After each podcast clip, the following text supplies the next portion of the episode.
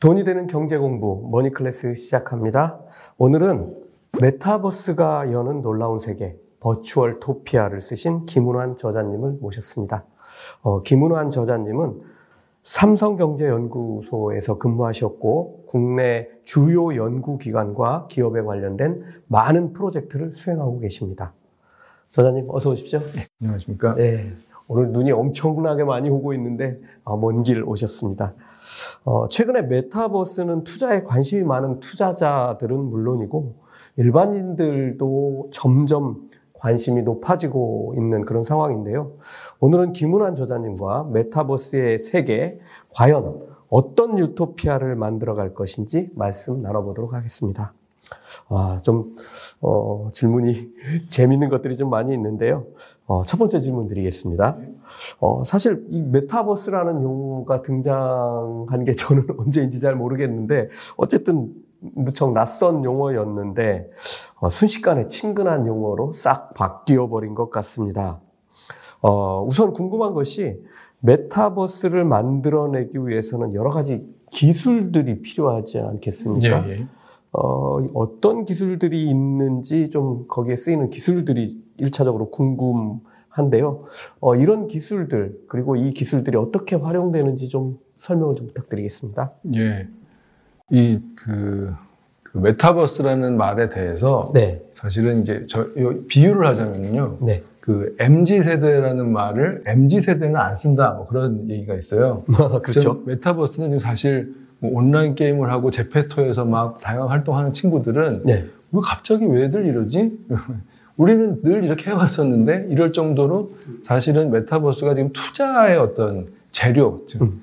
증시의 그 소스가 되면서 더 확 전체 관심사가 됐고 오히려 잘 알지 못하시는 분들이 막 그 뇌동 투자를 하는 그런 음. 사례들이 막 있을 정도가 됐는데 사실은 이 온라인 게임을 하고 이런 로블록스에서 막 놀고 하는 친구들은 굉장히 친숙한 것입니다. 네. 근데 이제 한 가지 문제, 지금 기술 말씀을 하셨지만은, 근데 이것이 이제는 단순히 이제 컴퓨터를 잘 다루고 이런 IT에 능한 테키들이라고 하는 이런 젊은이들만이 아니고, 뭐 아는 일반 기성세대, 더 나아가서는 뭐 장애인들이나 음. 뭐 이런 사람들까지, 심지어 뭐 전신 불수 환자까지도 뭐 활동할 수 있도록 해주는 이런 기술들이 계속 개발이 되고 있는데요. 예. 그래서 이 메타버스가 사실은 어떻게 보면 정의를 넓게 하면 이미 지금 하고 있는 것도 다 메타버스였지만 앞으로는 이 오감의 재현이 제일 중요합니다. 네. 사람의 그 감각을 진짜가 아닌데 네. 보고 듣고 느끼게 하고 심지어는 뭐 촉감이나 후각, 미각까지도 지금 시도를 하고 있는데 이렇게 오감을 재현하는 기술이 제일 중요하고요. 그 다음에는 이제 관계를 수많은 사람들이 동시에 한 공간에서 끊김없이 예, 아주 원활한 상호작용을 할 수 있도록 해주는 이 그 네트워크 기술 이 두 가지가 핵심이고 이게 계속 발전할수록 점점 우리가 상상도 하지 못할 놀라운 일들이 가능해진다고 보겠습니다. 아, 예, 알겠습니다.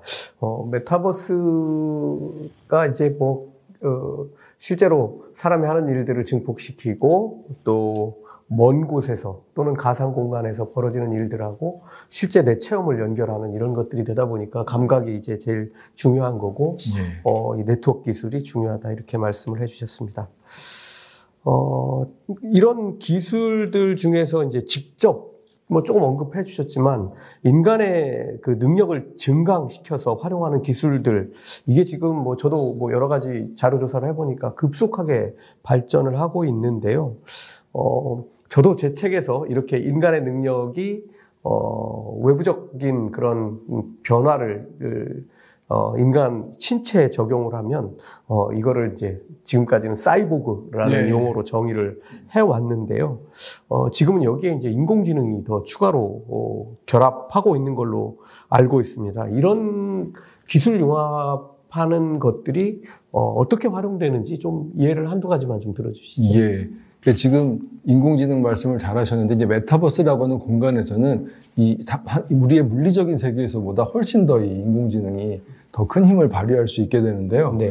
지금 제가 보기에는 인간이 되게 똑똑해진다. 그러니까 내가 뭐 천재가 돼가지고 뭐 과학자가 된다 이런 식의 SF를 얼마든지 뭐 생각할 수 있지만 물론 그런 쪽으로도 충분히 뭐 기능을 할 수 있습니다. 근데 예를 들면 뭐 치매 환자의 기억 상실증을 다시 회복해 준다든지 뭐 이런 식의 활, 활용도 가능하고요. 네. 저는 저는 제일 중요한 것이 그거라고 봐요. 그러니까 음, 우리가 타인에 대해서 알아내기 어려운 정보를 인공지능이 알아내는 겁니다. 그 최근에 네. 그 은행에서 대출 심사를 할 때 그 충전 습관 기록, 그러니까 자기가, 자기가 스마트폰을 어떻게 충전하는지를 보면은 그 패턴을 보면 이 사람의 어떤 계획성이나 어떤 책임감을 알 수 있다는 거거든요.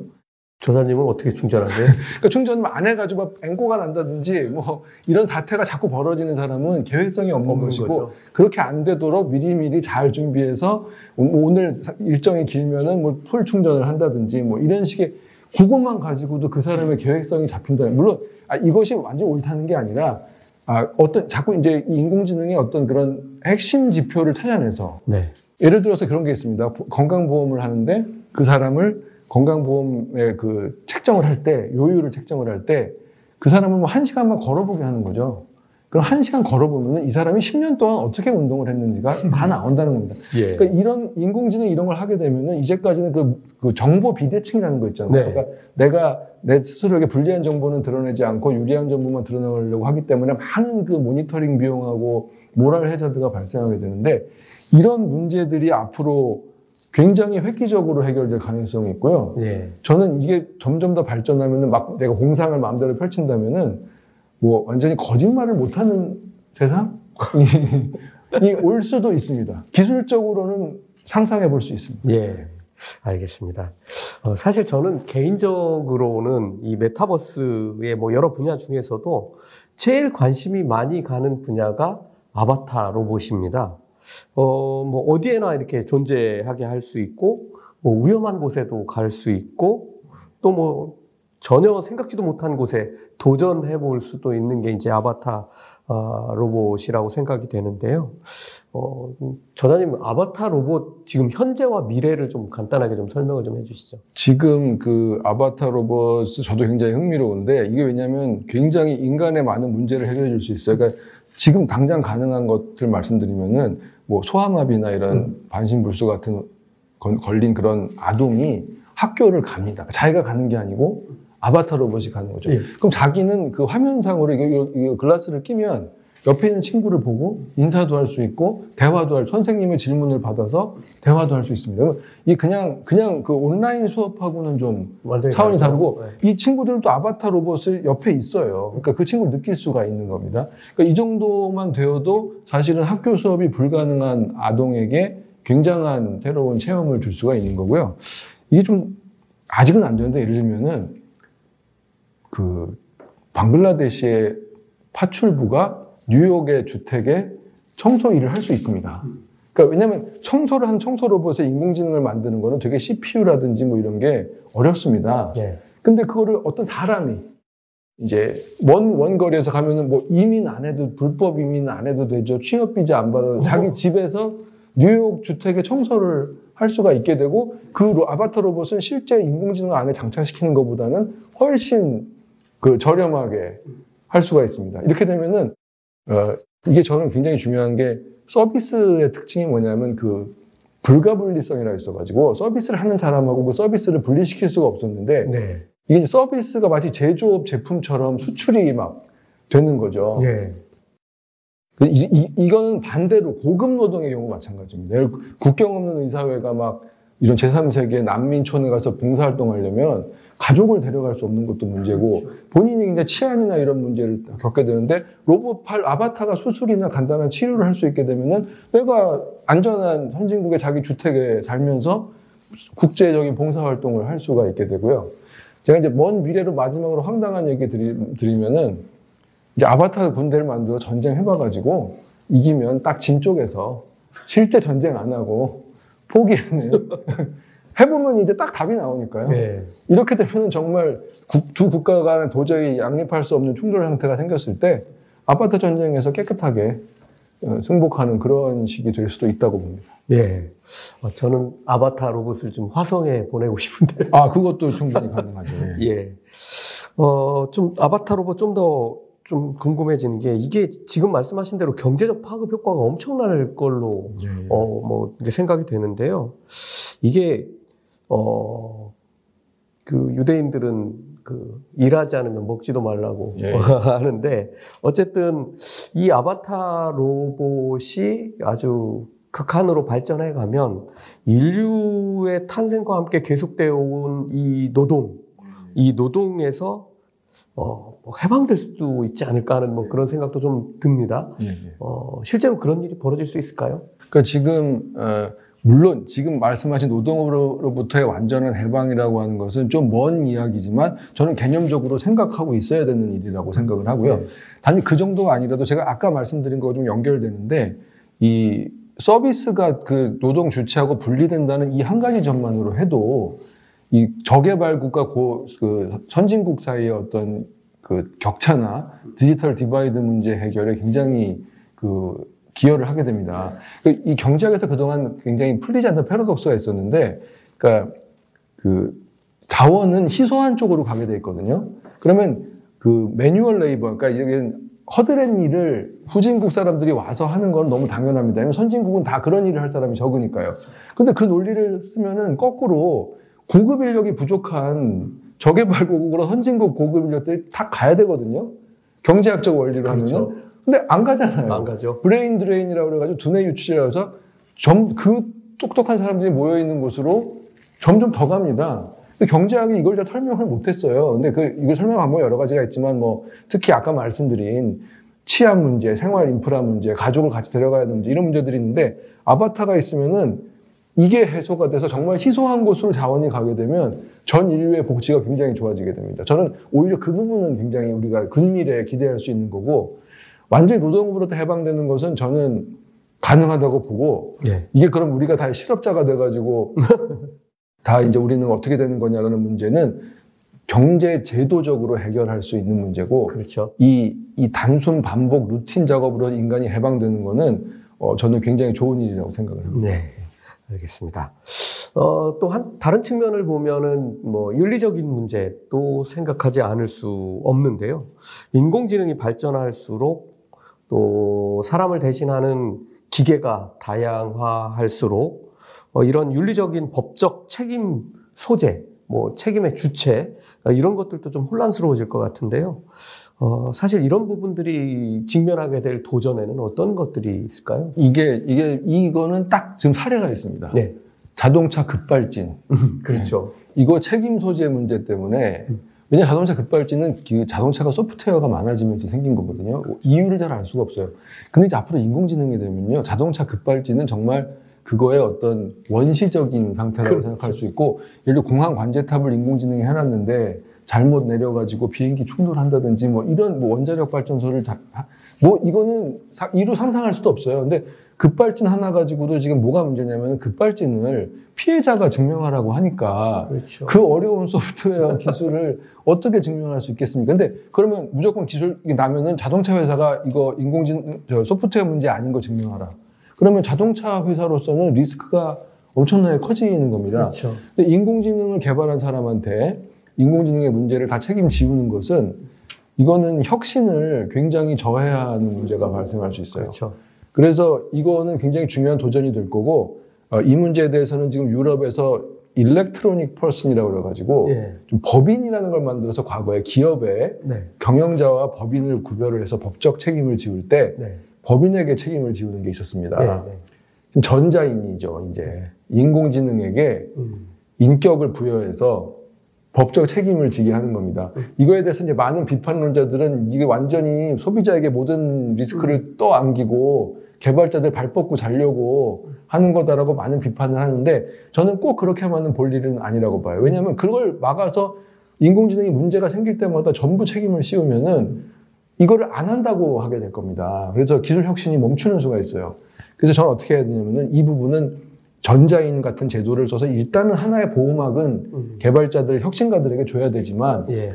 저는 그래, 그러면서 손을 놓고 안전하게 되는 게 아니라 사후 책임을 되게 부여해야 되고 근데 문제가 바로 생겼을 때 킬 스위치라고 그래가지고 이제 작동을 바로 멈추게 하는 어떤 장비라든지 그러니까 이 사람이 만전을 기했다라고 하는 어떤 개런티가 필요해요. 그래서 이런 부분은 굉장히 신중하게 그 기술 발전과 가치가 어우러져서 그 제도를 디자인해 가야 되고 절대로 한, 한 번에 이렇게 해결할 수 있는 그런 단순한 문제는 아닙니다.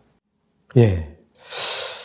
아, 참, 이 복잡한 문제들이 앞에 많이 대기하고 있는 것 같습니다. 이번 시간 마지막 질문 하나만 더 드리겠습니다.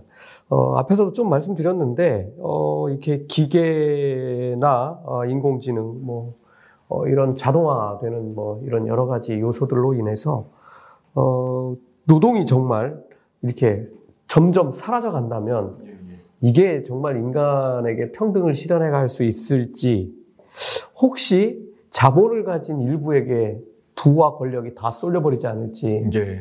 저는 이런 우려도 드는데요. 저자님 어떻게 생각하세요? 아, 이, 이게 이 질문에 굉장히 중요한 질문이고 궁금한 질문인데요. 저는 이 질문에 대한 답이 기술만 봐가지고는 결정이 안 된다고 봅니다. 이렇게 될 수도 있고 저렇게 될 수도 있는데 문제는 우리들이 어떻게 하느냐에 달려 있어요. 그러니까 지금 왜냐면은 그 이 기술은 사실 사람들이 우리가 자, 동차를 운전할 때 뭐 자동차 내연기관의 원리를 다 알고 운전하지 않지 않습니까? 그냥 운전하는 법만 알고 있지 실제로 뭐 어떻게 되는지는 잘 모릅니다. 네. 근데 과연 앞으로 찾아올 이 노동의 종말을 가져올 이런 플랫폼과 메타버스 세계에 대해서 너 과연 그렇게 해도 될 것인가? 그러니까 결국 그, 그걸 조작하고 운용하고 manipulate 하는 사람들이 돈을 다 가져가고 그냥 순진한 유저, 그냥 거기 시키는 대로 이용만 하고 재밌게 사는 사람들은 gig 노동자가 돼가지고, 예. 그러니까 메타버스에서 막 재밌게 살지만 그 메타버스에서 노는 그 구독료를 내기 위해서 뭐 주거나 배달을 하고 막 위험하게 막 폭우 속에서 배달하는 예. 이런 세상이 될 수도 있고요. 예. 그게 아니고 그 플랫폼을 만들어가지고 많은 유저들이 거기서 재밌게 살게 하는 건 좋은데 요즘 자꾸 나오지만 플랫폼에서 구독료를 넷플릭스가 뭐 요금을 인상한다든지 음. 구글이 뭐 그 수수료를 인상한다든지 하는 문제가 지금 계속 거론이 되고 있어요. 그렇죠. 네. 이 문제에 대해서 과연 독점 기업이 이제는 너희들이 모두 우리에게 lock-in이다. 그러니까 이 플랫폼 사용하지 않으면 살 수가 없게 돼버리는 겁니다. 저도 지금 어떤 클라우드 서버를 이용하는데 저 그거 없으면은 뭐 이런 활동을 해나가기 어려울 정도로 저 묶여버렸는데 네. 여기서 막 계속 올려버리면은 돈을 낼 수밖에 없는 상태거든요. 그래서 거기에 대해서 지금 그, 그 게임 개발자하고 그런 그 플랫폼하고 지금 막 법적 분쟁이 일어나서 미국에서도 크게 싸우고 있고 우리나라에서도 싸움이 막 일어나고 있는데 이걸 할 때 그 지배구조, 거버넌스라고 하죠. 이 플랫폼의 거버넌스를 어떻게 그 독점적인 지위 그 횡포를 막을 수 있도록 유지할 것이냐에 대해서는 정말 우리가 그동안 쭉 쌓아올린 민주주의의 지혜와 제도적인 그런 그 역량들이 지금 바로 이 문제를 해결하는 데 쓰여져야 되고 이거는 단지 기술로 해결 물론 기술이 중요한 자원은 되지만 요거를 사람들 사이에서 어떻게 잘 짤 것인가는 우리들이 계속 고민해야 되는데 그러니까 우리도 좀 기술을 유저니까 나는 아무것도 모르고 그냥 이용만 할래 이런 태도보다는 조금 그 자동차를 운전하는 사람은 본네트도 열어보고 음. 뭐가 냉각 장치고 뭐를 좀 알아야 된다고 하는 얘기를 하잖아요. 네. 그런 태도를 좀 갖추면서 적극적으로 참여를 하게 되면은 이 그 권력의 쏠림을 저는 충분히 제어할 수 있다고 생각을 합니다. 예. 아, 마지막 말씀은 우리가 메타버스 거부할 수 없는 세상으로 진입하고 있는데 우리가 그 속에서 살아가는 시민으로서 우리의 역할을 다 해야만 우리에게 어, 주어져 있던 여러 가지 권리들도 행사할 수 있고 자유도 보장된다는 그런 말씀이었습니다. 감사합니다. 다음 시간에 뵙겠습니다. 돈이 되는 경제 공부 머니클래스 시작합니다. 어, 메타버스가 여는 놀라운 세계, 버추얼 토피아를 쓰신 김은환 저자님과의 두 번째 시간입니다. 저자님, 어서 오십시오. 어, 지난 시간에는 메타버스를 구축하는 기술, 그 중에서도 인공지능과 인간의 융합, 그리고 노동을 어떻게 바꿔갈 것인지 생각해 봤는데요. 이번 시간에는 기술이 경제와 산업에 어떤 영향을 미치고 어, 결국 어떤 권력으로 변해갈지 어, 생각해 보도록 하겠습니다. 첫 번째 질문 드리겠습니다. 네. 저는 가상현실이 이런 현실과 융합하거나 가상현실이 현실처럼 이렇게 기능을 하려고 하면 가장 중요한 게 감각이라는 생각이 드는데요. 어, 사실 이런 메타버스 세계에서 시각이나 뭐 청각은 우리가 오랫동안 뭐 활용도 해왔고 해서 이게 기술이 축적되어 있지만 촉각이나 미각, 후각은 아직 갈 길이 먼 걸로 생각됩니다. 어, 이런 기술들 지금 어디에 와 있고 앞으로 어떻게 될지 좀 궁금해지는데요. 예, 그러니까 지금 그 촉각이라는 거는 그 일본 애니메이션을 보면은 그 네. 할아버지가 손자한테 글라스를 선물을 하는데 네. 글라스를 끼면요 예. 다 그대로 사실대로 보이는데 거기 강아지가 한 마리 있어요. 네. 그 손을 뻗으면 만져집니다. 그, 물론 애니메이션입니다.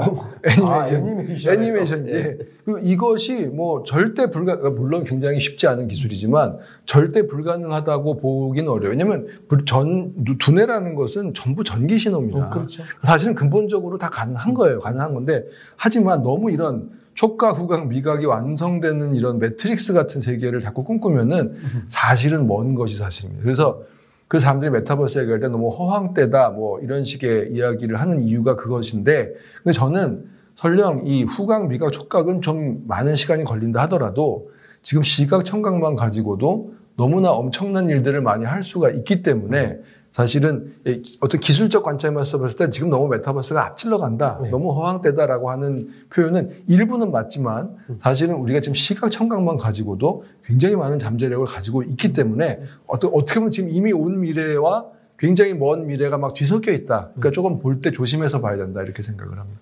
네, 그렇죠. 뭐 우리 뭐 실제로도 시각 정보가 뭐 거의 70%를 네, 넘어가니까 맞습니다. 여기에는 청각 정보가 다시 추가되어 있고 나머지 셋이 좀 더 정밀한 세계를 이, 이 감각하도록 만들어주는 거지만 뭐 그렇게 어 우리가 지금 있는 것으로도 충분히 어, 메타버스 세계를 경험할 수 있다. 뭐 이런 결론을 낼 수 있겠네요. 어, 그리고 또 하나 이제 요즘 최근에 사람들이 가장 관심을 두는 것 중에 하나가 자산의 토큰화입니다. 어, 근데 이 자산의 토큰화가 왜 메타버스, 메타버스 세계에서 중요한가요? 예.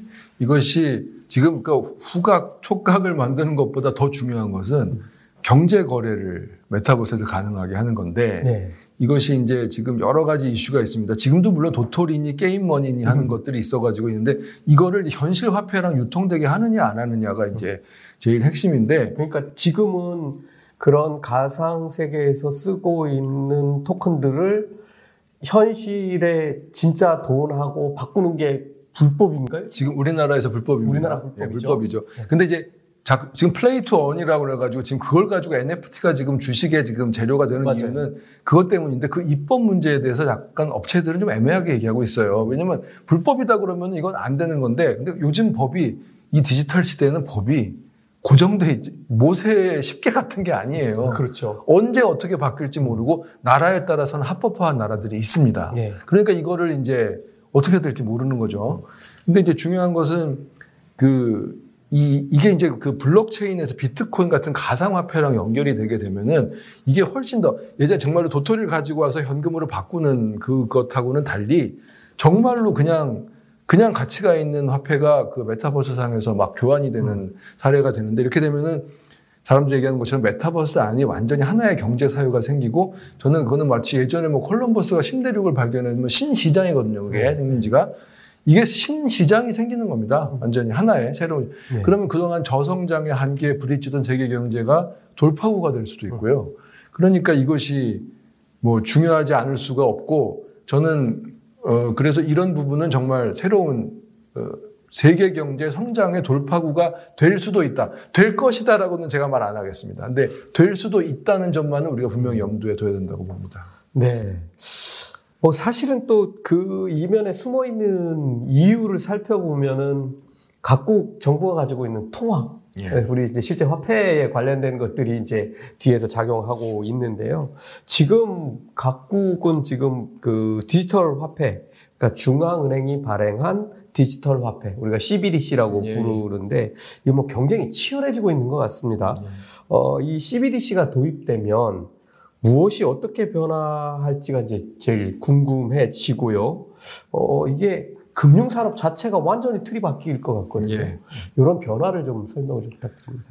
그러니까 이거를 이제 디파이라고 그래가지고 탈분권, 탈중앙화된 이제 금융인데 네. 사실 그 블록체인의 개념은 중앙은행, 은행, 뭐 중, 중개기관, 인증기관을 필요로 하지 않습니다. 그렇죠. 그냥 모든 사람이 공유장부를 가지고 하게 되어 있기 때문에 사실은 필요 없어요. 그러니까 대체돼 버리는 겁니다. 네. 이 은행이든 그 은행을 뒷받침하는 정부의 권력이든 필요 없는 건데 그러면 그래서 지금 어떻게 하냐면 베네수엘라 같은 나라가 자체 정부의 신뢰가 너무 낮은 나라가 지금 비트코인을 막 법정화폐로 인정을 그렇죠. 하고요. 예. 그리고 지금 전제 은행 계좌를 틀 수 없는 세계 인구가 알고 계신지 모르겠습니다만 거의 17억이 넘는다고 그래요. 전 세계 인구 중에 17억이 은행 계좌를 트고 싶어도 틀 수가 없어요. 근데 이런 나라의 은행 제도라는 게 절대로 은행 하나 건물 띡 지어 놓으면 되는 게 아니고요. 네. 치안, 사법 제도, 현금 수송 차량 그거 보호해야죠. 또 사법권, 정부의 공권력이 다 갖춰져야 되는데 27억 인구가 향후 5년, 10년 내에 은행을 가질 수 있으리라는 전망이 어두워요. 근데 이 블록체인을 이용한 가상화폐를 하면 기술적으로 지금 이 순간에 가능합니다. 음. 실제로 중동의 난민촌에 있는 사람들이 블록체인으로 거래를 하니까 네. 아주 활성화된 시장이 그냥 그 자리에 생겨버립니다. 그러니까 이렇게 중요한데 그러면 아, 빨리 중앙은행 다 없애버리고 그 가상화폐로 가면 되지 않나 하는데 그럴 수는 없어요. 왜냐하면 가상화폐 자체가 굉장히 신기술에 의존하고 있어가지고 기술 혁신의 대상이고 허점도 막 드러납니다. 그래서 저는 중앙은행이 어떤 그 가통화 가치를 보증하는 이 디지털 화폐하고 정말 중앙, 중앙 은행을 요구하지 않는 그 가상화폐가 상호 건전하게 선, 그 경쟁, 선의의 경쟁을 하면서 유지를 해 나가는 것이 가장 이상적이고 현실적인 모습이라고 생각을 하고 어느 하나로 하나를 대체해버리자라고 하는 것보다는 이 좋은 시너지를 내도록 하는 것이 제일 이상적이다 이렇게 생각하고 있습니다. 네, 알겠습니다. 자, 이제 조금 방향을 틀어서 가상현실을 좀 얘기하고 싶은데요. 이게 이제 가상현실 자체가 지금 이제 새로운 산업이 돼버린 거잖아요. 그렇습니다. 예, 이게 그런데 이제 좀 이런 생각도 듭니다. 이 가상현실이 하나의 산업이기도 하지만 가상현실이 또 모든 산업으로 파고들어서 맞습니다. 산업을 또 다 바꿔가고 있는데 어 뭐 가상현실 산업은 뭐 지금까지 얘기했으니까 가상현실이 파고든 산업의 변화 아, 좀 우리 구독자분들이 좀 이해할 수 있도록 좀 몇 가지만 좀 설명을 부탁드립니다. 예, 이 가상현실의 value chain을 보면은 최초 아주 뭐 엔비디아나 뭐 TSMC나 삼성전자 같은 반도체 회사들이 아주 핵심 부품이 있고 그렇죠. 그 위에 장비가 있습니다. 네. 대표 장비는 이제 쓰는 글라스 네. 같은 예 그런 장비가 있고 그 위에 플랫폼이 있어요. 네. 저기 뭐 로블럭스라든지 제페토라든지 이건 정말로 그런 장비를 쓰고 들어와서 이제 막 노는 네. 그 플랫폼이 있죠. 그러면 그 위에 컨텐츠가 있습니다. 그렇죠. 이 컨텐츠가 뭐냐면 이게 전부 지금의 모든 산업이에요. 음. 지금 의류 회사들 들어가서 옷 팝니다. 그 아바타 옷 팔고요. 코카콜라가 들어갑니다. 음료를 팔아요. 어, 메타버스에서 뭘 마시냐? 그걸 딱 마시면요. 뭐 에너지가 올라가든지 뭐 그 아이템 기능을 하는 네. 그 그리고 모든 뭐 의상실 뭐좀뭐 미용실이 생긴다 뭐 이런 얘기를 얼마 전에 또 그 안철수 후보가 얘기를 하셨는데 이 정말 그 이 우리가 가지고 있는 그 디지 저 제조업 온라인 오프라인상의 모든 제조업체들은 전부 온라인상의 매력적인 콘텐츠가 될 수 있습니다. 그러니까 이게 산업을 envelop 한다고 그러는데요. 이 생태계가 기존 산업을 싸버리는 거죠. 단순히 게임 업체들 뭐 이런 디지털 콘텐츠가 아니라 오프라인 콘텐츠도 다 들어갑니다. 왜냐하면 이게 아 그게 정말 그럴까 생각하지만 여러분 지금 보시면요 샤넬 가방이 정말 그 가죽이랑 그 재료의 가치일까요? 사실은 그것이 가지고 있는 브랜드의 아우라는 그렇죠. 전부 가상이고요. 이거는 메타버스 세계에서 그대로 그대로 작동을 하고 오히려 더 멋지게 작동할 수 있어요. 그래서 근데 이렇게 되면 앞으로 저의 관심사는 뭐냐면 이 제페토나 로블록스 같은 플랫폼 회사가 과연 주도권을 쥘 거냐 아니면 이 샤넬이나 코카콜라나 이런 컨텐츠 회사가 싸울 거냐는데 이 부분에서 그 five force로 유명한 포터 같은 교수는 결국은 뭐, 예, 그 교수는 플랫폼이 지금은 유세를 부리지만 음. 결국은 이제 우리 도로나 철도 같이 그냥 인프라. 인프라가 돼버릴 거고 정말 싸움은 전부 컨텐츠 싸움이 갖게 된다는 말도 하고 있어요. 네. 저는 이분 옛날 분이라서 옛날 말씀 하시네라고 생각하는 분도 많을 것 같은데 어, 저는 어, 이분의 말씀을 가볍게 들을 수는 없을 거라고 생각을 합니다. 네, 알겠습니다. 자, 지금 이제 뭐 가상현실은 특히 뭐 금융 쪽에서부터 시작해서 이제 산업의 영향이 지금 말씀해 주신 것처럼 덩치를 이제 키우는 이제 그런 단계인데요. 어, 조금 더 큰 관점으로 어, 경제 자체에 미치는 영향에는 또 어떤 것들이 있을까요? 이게 일단은 아까 말씀드린 것처럼 완전히 새로운 신대륙이에요. 네. 신시장이고. 그러니까 거기서 여기 이 마치 그 매트릭스에서 네오가 현실의 회사원인데 거기 들어가면 엄청난 막 히어로인 것처럼 여기 현실 속에서도 어떤 뭐, 정, 뭐 회사원일 수도 있고 자영업자일 수도 있는 사람이 메타버스 안에서 또 엄청난 그 어떤 그 사업을 비즈니스를 벌일 수가 있습니다.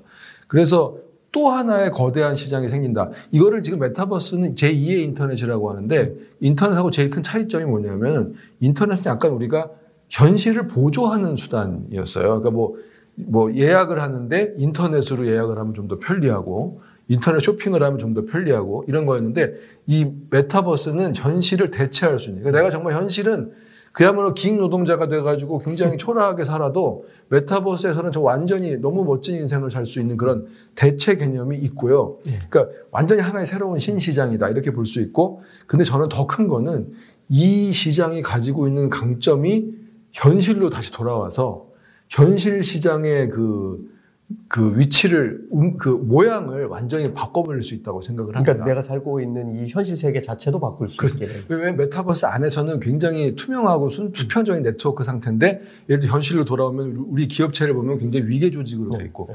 뭐 정부도 그렇지 않습니까? 근데 이, 이 위계 조직을 딱 유지하고 있는 오프라인 조직들이 이 메타버스와의 경쟁 관계가 되면서 어, 저는 과연 계속 지탱을 내려면, 그러니까 대기업이 계속 대기업으로 존속하려면, 또 중앙정부가, 국민국가의 중앙정부가 계속해서 국민들의 충성을 이끌어내고 유지를 하려면, 앞으로 저는 상당히 골치 아파질 것이라고 생각을 하고요. 예. 이, 아, 실제로 지금 디지털 망명이라고 하는 컨셉은 지금은 아닙니다. 네. 상상의 세계지만 국적을 포기하고 메타버스에 사는 거예요. 그럼 난 세금 내기 싫다. 음. 군대 가기 싫다. 이러면 이 사람은 디지털 망명해버리는 세상을 그 상상해 볼 수 있고요. 그렇게 되면 국민 국가는 자기 국민을 유지하기 위해서 굉장히 노력해야 됩니다. 음. 그럼 노력하면 메타버스만큼 멋진 어떤 경험과 어떤 그 저렴한 그 생활 원가를 제공할 수 있어야 되는데 지금의 국민 국가나 대기업은 이제 비용이 많이 들거든요. 음. 그 메타버스로부터는 강력한 도전을 직면하게 될 것이라고 네, 야, 약간 황당하게 들으실 수도 있지만 저는 이 부분을 좀 눈여겨봐야 된다고 생각합니다. 이게 제가 잘 이해한 건지 모르겠는데 아마 이 구독자분들도 조금 어, 저처럼 약간 혼동이 오는 분들도 있을 것 같아서 제가 추가적으로 좀 질문을 멀리 드리면 예. 예를 들면 나는 현실 세계에서 지금 뭐 이러고 이러고 살고 있는데 내가 저 메타버스의 세계에 가서 경제 활동도 하고 거기에서 사람들과 놀기도 하고 거의 나의 삶을 대부분을 다 대체해가지고 예. 어 거기 가서 뭐 잠자는 건 여기서 자야겠죠. 예. 근데 다 대체하고 그렇게 되면은 이제 거기서 어 내 경제적인 수입도 생기고 어 뭐 그래서 뭐 먹고 사는 것도 다 해결하고 난 국적도 필요하고 없고 나 군대도 안 갈래. 예, 예. 이렇게 되는 거죠. 예. 그게 지금 어떤 일이 벌어지고 있냐면요. 지금 그, 그 IT 대기업들을 그 퇴임한 임원들이 네. 그 시스테딩이라고 그래가지고 공해상에 음. 인공섬을 만들고 있어요. 그러면 그 인공섬은 최소한의 거주 지역과 최소한의 식료품. 네. 그러니까 정말 생물학적으로 존속할 수 있는 여건만 제공을 해주고 공해상이기 때문에 또 안전합니다. 뭐 좀 태풍 같은 거 피해 다녀야 되겠죠. 근데 하여튼 거기서 메타버스로 활동하는 겁니다. 이런 음. 꿈을 꾸고 있고 실제 인공섬이 만들어지고 음. 있어요. 그 저는 이런 것이 이제 앞으로 또 국가들은 이거에 대해서 굉장히 이제 자국을 지키기 위해서 노력을 하겠지만 아, 하여튼 이런 기술적 가능성은 사람들에게 굉장한 영향을 줄 것이다. 저는 이렇게 보고 있습니다. 예. 지금까지 두 번째 시간, 어, 메타버스의 세계에 들어가 봤는데요. 고맙습니다. 다음 시간에 뵙도록 하겠습니다. 예. 돈이 되는 경제 공부, 머니클래스 시작합니다. 어, 메타버스가 여는 놀라운 세계, 버추얼 토피아를 쓰신 김은환 저자님과의 마지막 세 번째 시간입니다. 어, 계속 듣고 계신 분들 정말 흥분되고 너무 놀라워 하실 텐데요. 어, 세 번째 시간에도 그런 시간이 됐으면 좋겠습니다. 어서 오십시오. 예. 자, 지난 시간에는 메타버스가 바꿔가는 기술, 산업, 권력 지형에 관해서 생각해 봤는데요. 이번 시간은 마지막 시간으로 과연 메타버스가 맡고 있는 현실적인 장벽은 어떤 것들이 있는지, 어, 그리고 이게 과연 어떤 방식으로 극복될지 생각해 보는 시간을 갖도록 하겠습니다. 어, 제 첫 질문은 가상현실을 구현해내는 엄청난 데이터 처리 능력이 있어야 될 것 같고요. 그 다음에 뭐 시각적 처리 능력도 필요하고 이게 과연 어느 정도 수준에 이르렀고 해결해야 될 과제는 또 어떤 것들이 있는지 궁금해집니다. 예.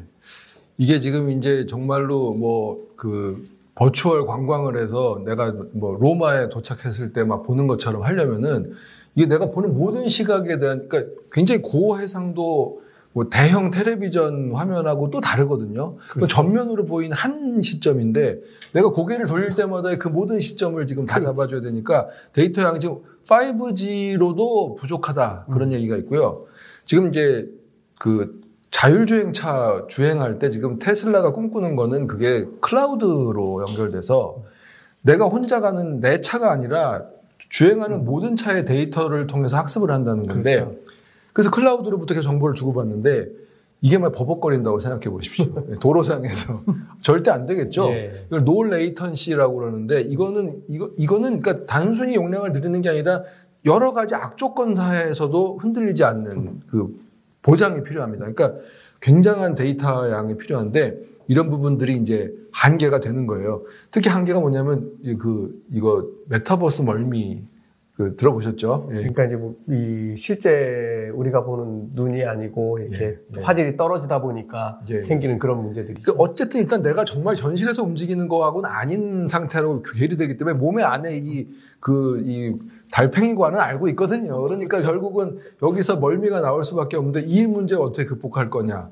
뭐 이런 문제하고 데이터를 그 방대한 데이터를 하기 위해서 데이터 센터가 지금 무지하게 만들어져야 되고 그래서 데이터 센터가 지금 냉각을 하려면은 전기가 엄청나게 듭니다. 음. 그래서 그거를 뭐 마이크로소프트는 해저에다 데이터 센터를 그렇죠. 묻고 뭐 또 인터넷 통신하려면은 해저 케이블 다 돌아갑니다. 이런 것들이 진짜 우리 메타버스는 멋진 세상인데 그 메타버스의 이면을 음. 들여다보면은 똑같이 물리적 인프라의 세계가 도사리고 있어요. 네. 그래서 그런 부분들을 사실은 처리하는 거는 중요한 기술적인 장벽이 되는데 물론 극복할 수 있지만 아, 굉장히 만만한 문제는 아니라고 말씀드리겠습니다. 그렇죠. 그리고 또 이런 가상현실 세계가 계속 영토를 넓혀갈수록 데이터 센터도 영토를 넓혀야 되는 맞습니다. 이런 문제가 있네요.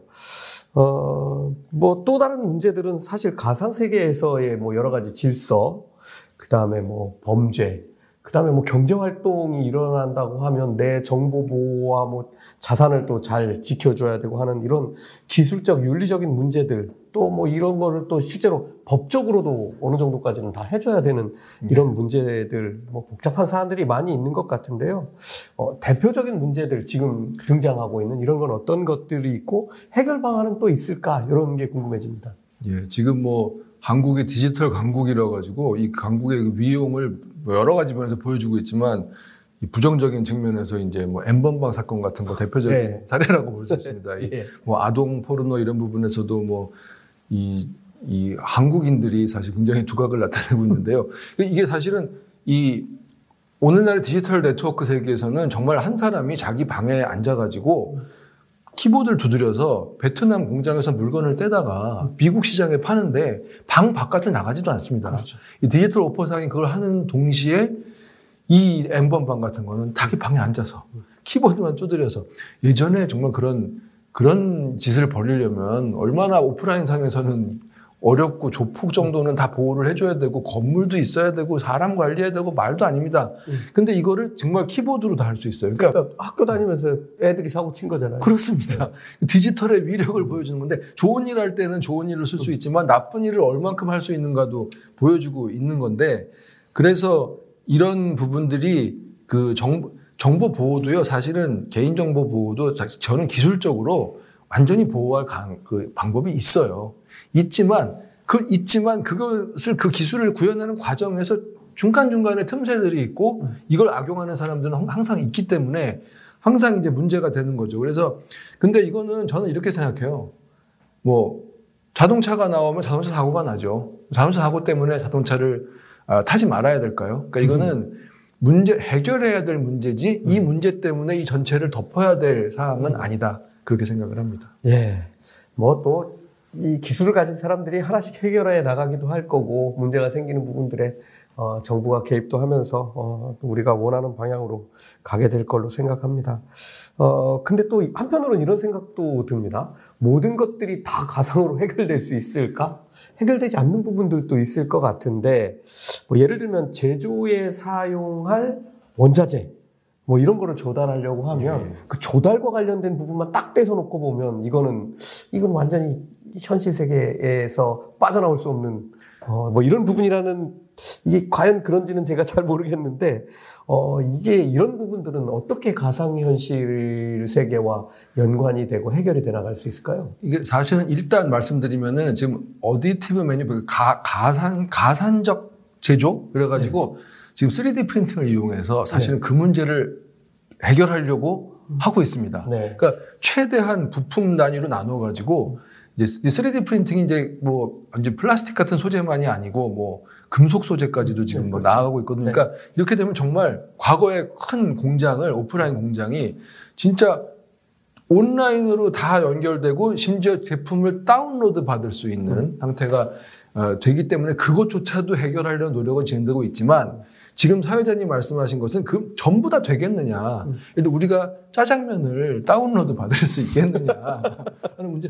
그것이 설령 기술적으로 가능하다 해도 저는 뭐 비용이나 이런 부분이 도저히 안 될 것 같은 게 있어서 결국은 결국은 오프라인으로 돌아가는 것이 있을 거예요. 배달이 저는 없어질 거라고 생각하지 않습니다. 이 다운로드를 받는 쪽으로 하는 것보다는 네. 배달 쪽이 훨씬 싸기 때문에. 그래서 근데 그래도 배달이라는 것을 이용해서 지금 굉장히 이 비대면 시대에 사실 배달이 없었으면은 식사 자체가 우리 코로나 시대에 굉장히 문제될 수 있었거든요. 어, 큰일 날 거란 사람들 많습니다. 아니, 저는 이, 이 인터넷이 코로나를 대비하기 위해서 우리가 만들어 놓은 인류가 준비한 무기가 아닌가 싶을 정도예요. 그러니까 네. 이게 분명히 오프라인이 있지만, 그러니까 이 온라인이 도저히 안 돼가지고 벌어지는 간극에서 오프라인을 적절하게 활용을 하면은 이제 솔루션이 나올 수 있다. 음. 그렇게 생각을 하는 것이지 모든 것이 가상이 되어야 될 필요는 없다고 생각을 합니다. 네, 지금 말씀을 들으니까 이제 이게 뭐 한꺼번에 다 이렇게 되진 않겠지만 방법들은 만들어질 수 있을 것 같다는 생각은 좀 듭니다. 예를 들어서 내가 짜장면이 먹고 싶으면 짜장면에 필요한 재료들이 일부 내가 냉장고에 있다면 음, 뭐 예를 들면 이연복 셰프의 레시피를 음, 음. 로봇 셰프가 다운받아 가지고 여기서 아, 제조를 하면 아, 굉장히 좋은 네. 아이디어십니다. 뭐, 예, 예. 뭐 그렇게 되겠지만 밀가루나 이런 것들은 어디선가 조달을 해야 되겠죠. 그렇죠. 뭐, 어, 참 재밌는 세상이 될 것 같습니다. 어, 요거는 이제 우리 투자자분들이 저희 채널에 많이 계시는데요. 어, 사실 주식에 투자하시는 분들 지금 제1의 관심사 한마디로 어떤 건가요? 하면 이제 메타버스입니다. 어, 메타버스 기업 중에서 어, 저자님께서 뭐 알고 뭐 여러 회사들 알고 계시겠지만 야, 이 회사는 정말 혁신적이어서 뭐 지금은 가치 평가를 덜 받더라도 어, 미래에는 진짜 혁신을 만들 기업이 될 수 있겠다 하는 기업이 있으면 한두 개만 소개 좀 해주시죠. 이거 이거 뭐 나중에 뭐 책임져야 되는 거 아니죠? 아니요, 책임 안 지셔도 됩니다. 아 이거 저는 에, 이건 뭐 이거에 대해서 제가 아주 정말 숨겨져 있는 히든 뭐 제 자료를 가져올 방, 법은 없고요. 네네네. 조금만 말씀드리면은 저는 일단 앞으로 지금 이 테슬라라는 회사가 예. 아, 테슬라 일론 머스크를 봐야 됩니다. 네, 테슬라가 그러니까, 아니라 예, 일론 예, 머스크. 예. 머스크가 여러 가지 사업을 벌이고 있는데 그 사업을 네. 왜 저런 걸 할까 이렇게 생각했는데 시간이 가면 갈수록 이게 다 연결이 돼서 미처 사람들이 예상하지 못한 시너지가 났고 있어요. 저는 그, 아, 이게 인류의 지도자라는 거는 이런 사람이 아닐까 생각을 하는데 지금 단초 예를 들면 은 뭐 테슬라가 클라우드랑 연결되고 뭐 배터리랑 연결되고 그런 거는 다 아, 아시는 일인데 지금 뭐가 있냐면은 지금 테, 저기 머스크가 스타링크라고 네. 해가지고 네. 인공위성 인터넷을 하는데 네. 이게 이 아이디어가 예전부터 있었습니다. 여러 번 시도했어요. 구글도 했고 모토로라가 이리듐 프로젝트라고 엄청난 그 인공위성을 하는데 실패했습니다. 왜 네. 실패냐면 인공위성 올리는 게 너무 힘들어요. 그렇죠. 네, 중력을 이기고 올라가야 되기 때문에. 네. 근데 테슬라는 스페이스X에서 여러 번 쓰는 일회용이 아닌 음. 우주선을 만들었습니다. 재활용 로켓. 예, 재활용 로켓을 만들었는데 그래서 그 화성에 가려고 그러는가 보다. 나사에 납품도 하고 이 사람이 이걸로 지금 인공위성을 계속 올리고 있어요. 지금 엄청나게 많이 올려놨죠. 네, 지금 앞으로 몇십만 개 올린답니다. 이제 음. 그러니까 이런 걸 보면은 그리고 또 지금 뉴럴링크라고 해가지고 그 네. 저기 뇌로 지금 키보드 조작하는 거 하는데 네. 이 뉴럴링크는 또 어떻게 이거 가지고 사람들은 이제 인간을 다 저기 통제하려고 그런다 뭐 온갖 음모론이 나오는데 저는 보면은 그러니까 머스크의 행보를 계속 추적해라. 음. 지금 테슬라는 왜냐하면 테슬라가 주가가 빠지는 이유는 머스크가 이거는 내가 할 만큼 했다고 생각하고 벌써 재미 없어진 거예요. 맞아요. 그러니까 이 사람은 딴 데로 갑니다. 그러니까 저는 머스크의 행보를 쫓아가고 전령 머스크의 회사에 투자하지 않더라도 음. 머스크가 보면 그 머스크의 시너지가 어렴풋이 드러나는 게 있습니다. 네. 그러면은 그 업계를 보는 것이 저는 이 머스크가 정말 보면 이 미래를 예측하는 게 아니라 이 사람은 미래를 만들고 있어요. 예. 네. 그래서 그 사람이 지금 저는 지금 스타링크는 이미 이제 뭐 너무 가시화된 일이지만 뉴럴링크는 또 뭐지? 또 이 사람이 하는 거를 한번 자세히 찾아보세요. 이, 이, 이 사람이 나중에 다 이 그 숨은 그림 찾기처럼 이게 연결이 되기 때문에 그걸 보고 있고 저는 또 하나는 그 로블록스가 예. 그 게임을 만드는 거를 하거든요. 그러니까 예. 이제 그 유저들이 들어와서 게임을 만들 수 있는 도구를 예. 예. 자기가 게임을 만들 수 있도록 해주는 거죠. 그렇죠. 그럼 유튜브가 지금 방송들을 하게 만들어서 이렇게 지금 엄청나게 됐는데 이 로블록스는 게임 만드는 사람, 그 유저들이 게임을 만들어 자기들끼리 거래하게 만들었는데 약간 이런 스타일, 로블록스 이미 너무 많이 알려진 건데 저는 뭔가 사람들한테 판을 깔아주고 그 판 위에서 유저들이 그동안은 계속 전문가들만 할 수 있었던 것을 자꾸 저기 일반인에게 개방하는 그런 회사들 있잖아요. 네. 그런 회사들이 저는 앞으로 주목을 해야 된다. 이렇게 생각을 합니다. 그래서 그렇죠. 뭐 방송은 방송국이나 하는 일이었는데 지금은 일반인. 유튜브가 있기 때문에 일반인들이 다 할 수 있는 그러니까 전문가의 영역을 자꾸 일반인에게 개방하는 음. 그런 툴을 만드는 회사들을 저는 주목해야 된다고 생각이 됩니다. 예.